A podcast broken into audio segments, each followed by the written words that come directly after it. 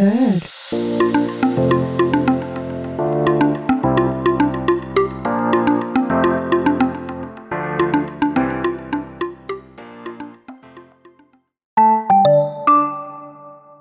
Huomenta. Mulla on nyt pakko heti aamulla vastata tuohon sun eiliseen viestiin, että älä nyt oikeasti tolleen ajattele, että eihän se nyt ole millään tavalla sun vika, että sä, sulla ei ole nyt töitä ja joudut olla kotona, että ei todellakaan niin kuin, tarvi olla siitä mitenkään huono fiilis tai huono omatunto. Sitähän on ihan kauheata, että niin kuin vasten tahtoa, tai niin kuin silleen, että joutuu olla vasten tahtoa työttömänä ja niin kuin yrittää kaikkea töitä, mutta ei ole niin kuin ei todellakaan tarvitse olla siitä huono fiilis. Yritä jotenkin nauttia nyt vaan siitä, vaikka ei se ole varmaan helppoa. Mutta sä ehit kyllä, sä oot niin nuori, sä ehit kyllä painaa töitä kuule vielä muutaman kymmenen vuoden. Ja kiitos tosi paljon ihanista sanoista, oot kyllä tosi ihana. Ja älä ihan oikeasti ole huonolla fiiliksellä, mullakin tuli vähän paha mieli. Sä oot ihan tosi ihana ihminen ja sun ei todellakaan, todellakaan tarvii olla tosta niinku huono fiilis. Älä itke. Kiitos ihana.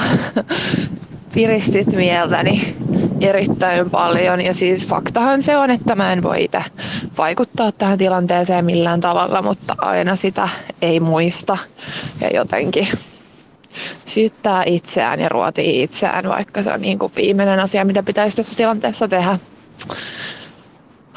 Siis, joo.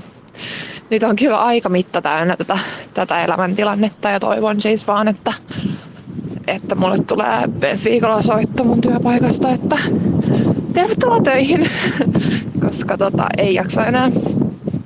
Mitäs teille?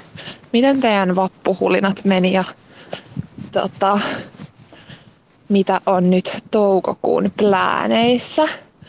Mulla on plääneissä nyt aloittaa taas kunnolla salitreenit ja vähän lenkkeillä ja urheilla ja syödä vähän ehkä paremmin, mitä nyt on tullut syötyä talvella.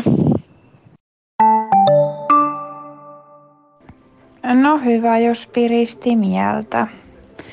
Tota, ää, meillä meni siis vappu ihan rauhallisissa merkeissä. Me käytiin silloin lauantaina mun kaverilla grillaamassa ja perjantaina me oltiin vaan kotona ja puhallettiin ilmapallo ja syötiin herkkuja ja silleen.